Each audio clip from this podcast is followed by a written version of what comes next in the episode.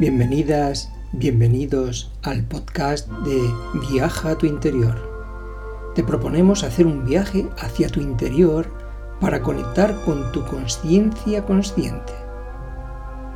Se trata de que descubras la totalidad que eres.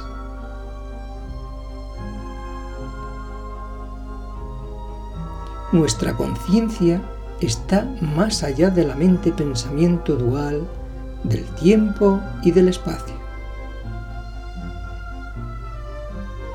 Nosotros, como conciencia individualizada, podemos ir más allá de más allá, pues nuestra conciencia no tiene límites.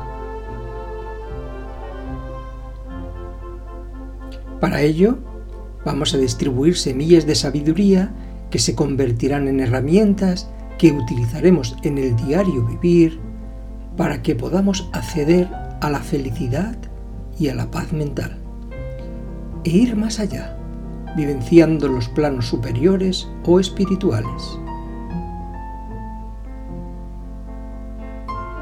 Es a través de indagar en quién soy yo realmente que descubriremos a ese ser o entidad que mora en cada uno de nosotros y así poder decidir desde mi autoconsciencia relativa, qué pensar, qué decir, qué hacer con la correspondiente sabiduría para obtener certezas.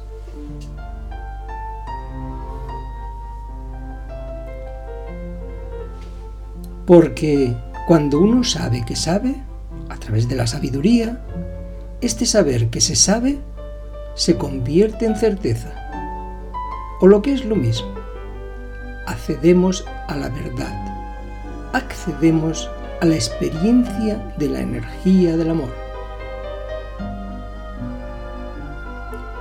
Hoy vamos a hablar sobre el misterio del tiempo. Ahora, a disfrutar con el episodio.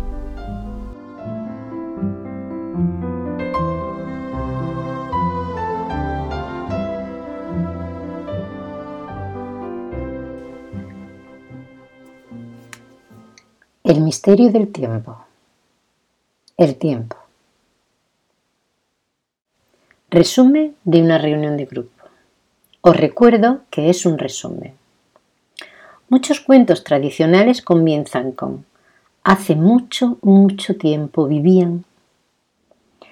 El tiempo está presente en el universo relativo y cuando hablamos del tiempo lo consideramos de muchas formas.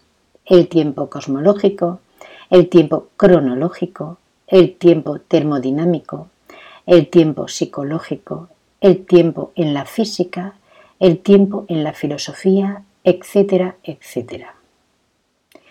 Nosotros le dedicaremos más tiempo al tiempo filosófico, ya que estamos en una escuela de alma filosófica. El tiempo está presente en nosotros, puesto que nuestra mente-pensamiento es dual, y el tiempo se mueve en la dualidad. Sin embargo, cuando descubramos la verdadera realidad del tiempo, accederemos a la iluminación de la autoconsciencia. El tiempo es lo que nos ata al mundo de nombre y forma, siendo la base de la ignorancia. Por eso gestionar nuestro tiempo en el diario vivir es fundamental para ser feliz. Nosotros estamos en el tiempo, somos el tiempo y casi todos tenemos la sensación de no tener tiempo o no tener suficiente tiempo. Entonces, ¿qué pasa con nuestra relación con el tiempo? ¿Cómo debemos abordar el tema del tiempo, algo tan importante en nuestra existencia? Esto nos enseña en el colegio y sin embargo es un tema muy importante. En estos tiempos estamos experimentando una imparable aceleración del tiempo. Y a pesar de que en los países desarrollados tenemos más tiempo, tenemos la sensación de no tener tiempo. ¿Cómo es posible que tengamos más tiempo libre y a la vez tener la sensación de no tener tiempo? Esto provoca en el individuo una crisis por no saber vivir el tiempo. El hecho de que no nos demos cuenta de que está produciendo una crisis hace que tengamos una mala relación con el tiempo. Esta mala relación con el tiempo es lo que produce conflictos y estrés. Tenemos que aceptar que el tiempo de las ciudades agrícolas se ha acabado para la mayoría de nosotros. Hemos entrado en una aceleración que no hará más que crecer y crecer. Si definimos el tiempo como aquello que mide las transformaciones, lo que está ocurriendo en realidad es que se están produciendo grandes transformaciones en el mismo espacio-tiempo.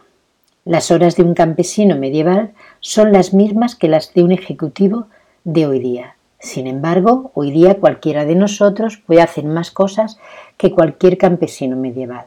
Es decir, en un día de nosotros se producen más transformaciones, más cambios, más información que en un campesino medieval. Así, los inventos de los últimos siglos nos han permitido hacer más cosas en menos tiempo. Esto hace que caigamos prisioneros de una enfermedad que se llama avidez, es decir, querer, tener y desear más de todo. Así es como tratamos de hacer más cosas en menos tiempo.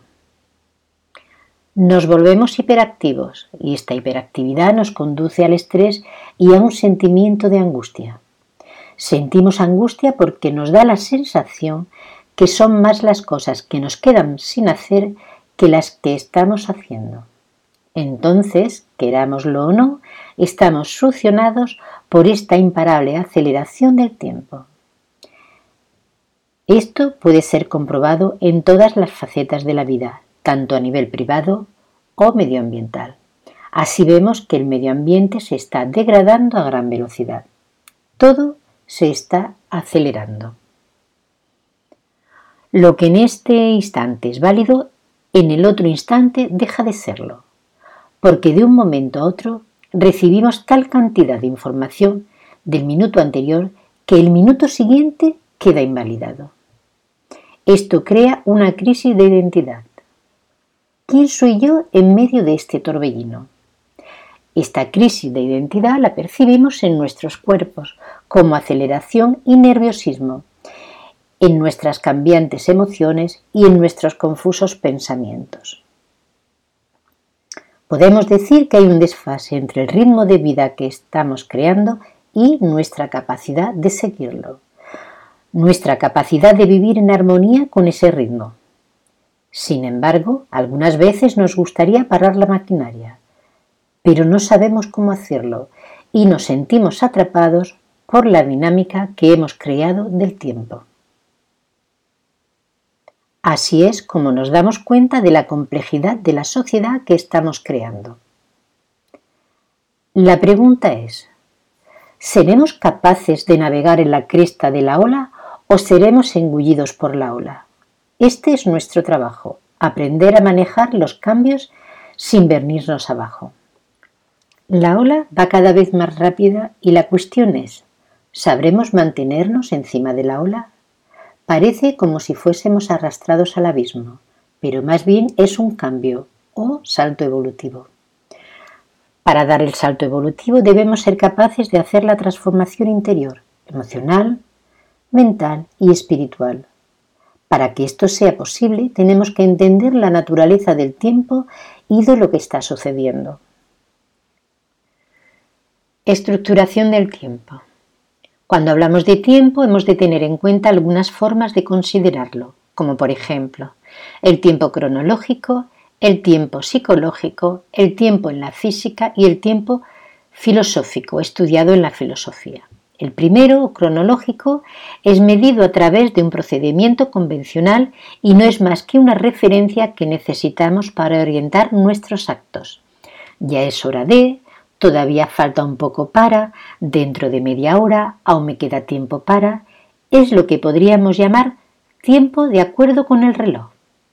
El segundo, tiempo, el psicológico, está en relación a nuestra consideración o vivencia interna del tiempo, y éste se dilata o se contrae según la percepción de nuestro estado psicológico.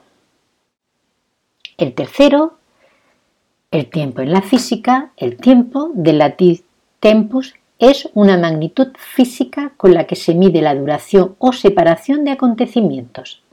Desde la física es posible definir el tiempo como la separación de dos acontecimientos que son sometidos al cambio. Es también comprendido como un flujo de sucesos.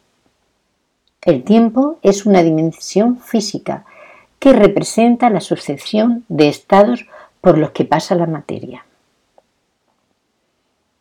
El espacio-tiempo es la identidad geométrica de cuatro dimensiones de las que tres son espaciales, X, Y, Z, y una temporal, T, y en la que, de acuerdo con la teoría de la relatividad, se desarrollan todos los sucesos del universo.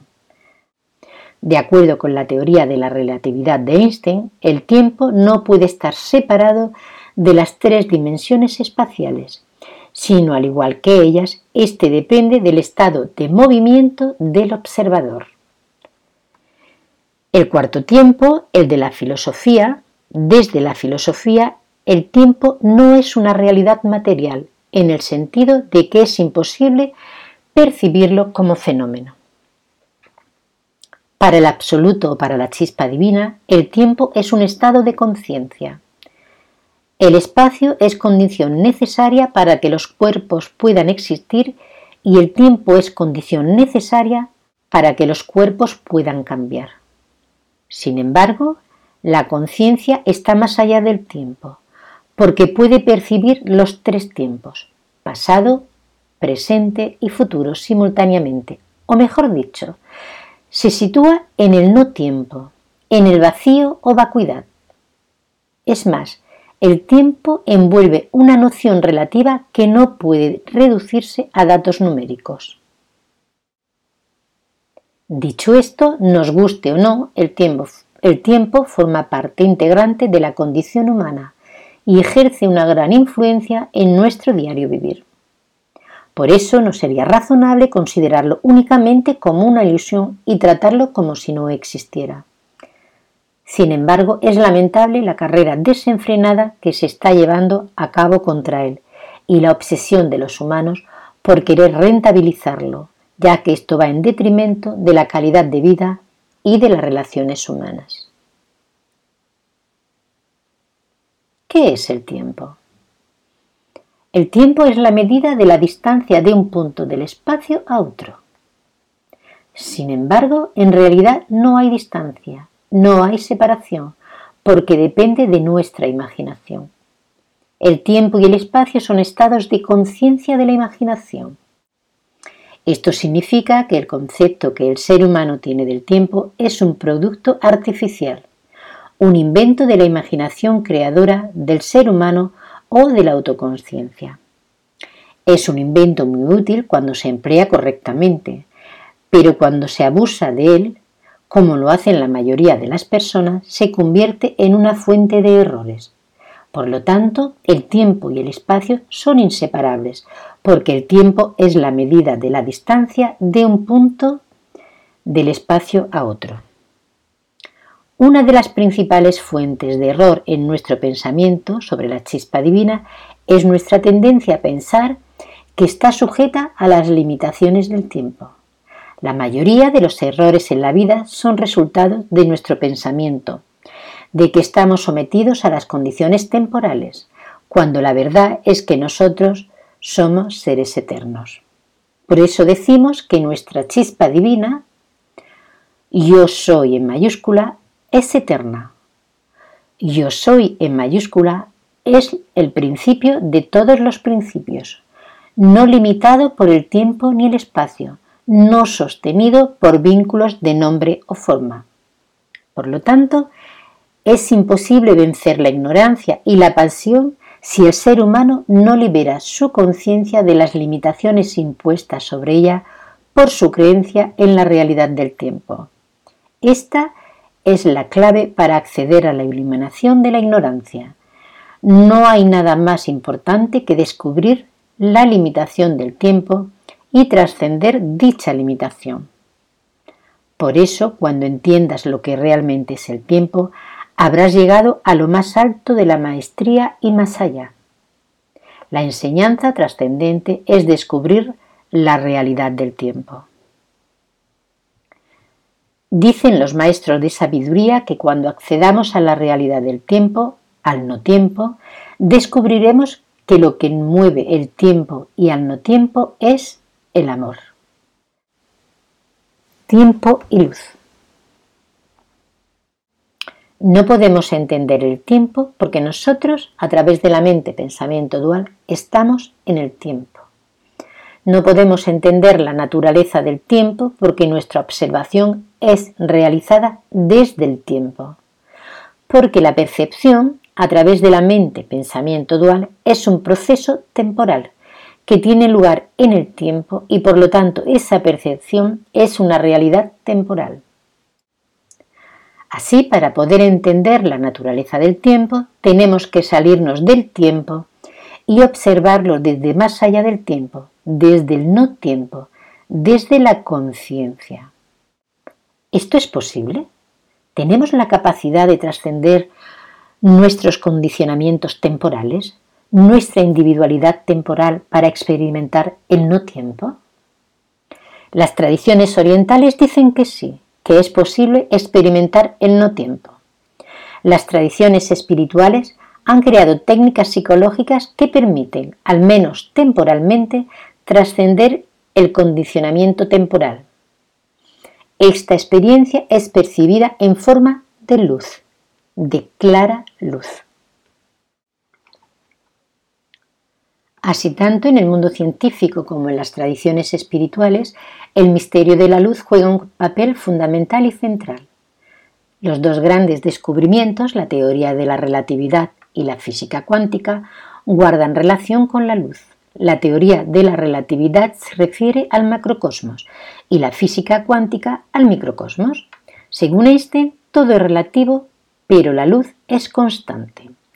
Einstein descubrió que tanto el espacio, la percepción espacial, el tiempo, la percepción temporal y la percepción de la materia, lo material, son relativos, es decir, carecen de entidad en sí.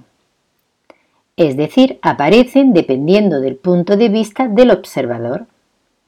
Entonces, si una cosa es distinta, dependiendo desde el punto en que la miras, no puede tener una existencia absoluta. A eso se le llama existencia relativa o vacuidad tiempo, espacio y materia solo adquieren sentido en relación a la velocidad de la luz. Es más, en la teoría de la relatividad, tiempo, espacio y materia no son tres cosas diferentes, sino tres aspectos de la misma realidad. Esto quiere decir que cuando un fotón viaja a la velocidad de la luz, no hay ni tiempo ni espacio. Podríamos decir que a la velocidad de la luz, un fotón es presente eterno. A la velocidad de la luz, un fotón es. Este es el misterio, el milagro de la velocidad de la luz. Esto quiere decir que la luz es la energía básica del universo. La luz es la energía. Antes de la creación del espacio y del tiempo, la luz es la matriz, la fuente y el origen del espacio, del tiempo y la materia. Así, la materia entera no es más que una masa de luz estable, estabilizada temporalmente. Por lo tanto, la luz es la forma de energía primordial tan misteriosa, pero que es la fuente de toda la creación. Es el substrato de que están hechas todas las cosas. Al principio fue la luz, y la conciencia, Keter, es pura luz, la luz que nos permite comprender todo esto. Venimos de la luz, somos luz y vamos hacia la luz desde nuestro punto de vista, porque desde el punto de vista de la luz, conciencia, no pasa nada, no hay millones de años de evolución, Todo es como un sueño. Todo es como un instante que se desvanece cuando despertamos, porque la luz siempre es. Los fenómenos no son diferentes de la vacuidad y el vacío es idéntico a la luz, porque la naturaleza de la luz es vacío. La luz no es algo, la luz no es un objeto, la luz no es definible. La luz crea los fenómenos, materia. Todo lo que existe es gracias a la luz. Incluso el mundo ilusorio en el cual nos encontramos es mantenido por la luz hasta que alcancemos el despertar. Todo es mantenido por la clara luz. Al samadhi se le llama transmisión de la luz. Así, iluminarse es darse cuenta de que esencialmente somos seres de luz. Todos los místicos que han experimentado esto se han mirado hacia adentro y al mirarse a sí mismos como la naturaleza de la luz es iluminar, han iluminado su interior. La clara luz se origina a sí misma y es eternamente increada, tan poderosa que penetra con la luminosidad nuestras mentes y todo.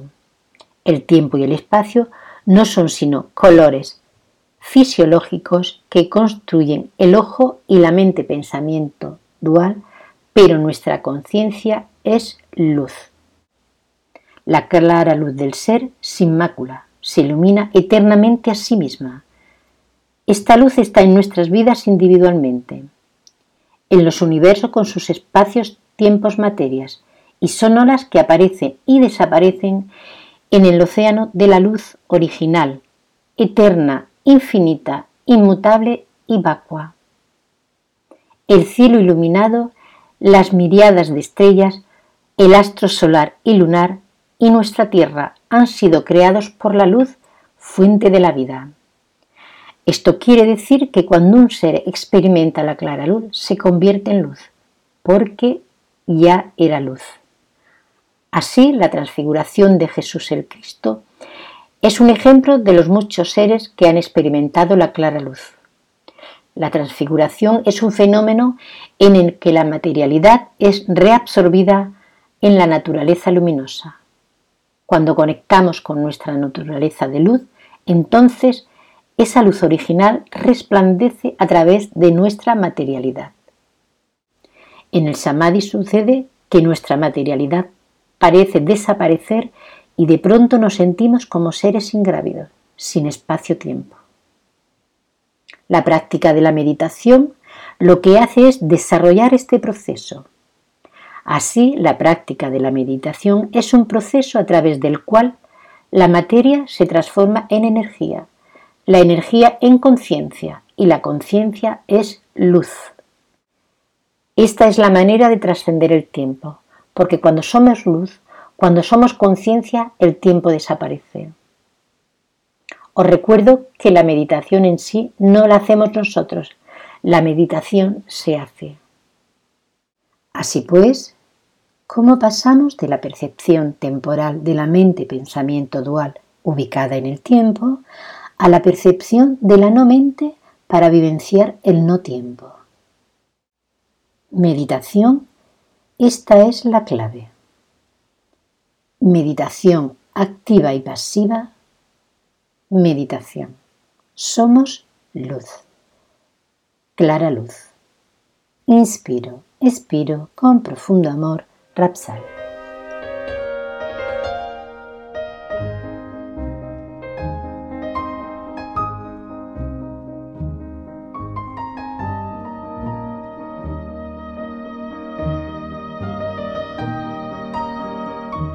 Hasta aquí el episodio de hoy.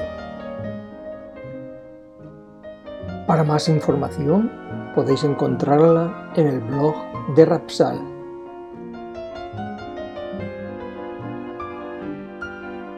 Nos vemos en la siguiente entrega.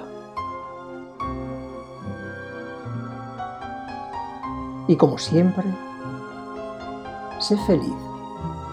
Eso sí que depende de ti.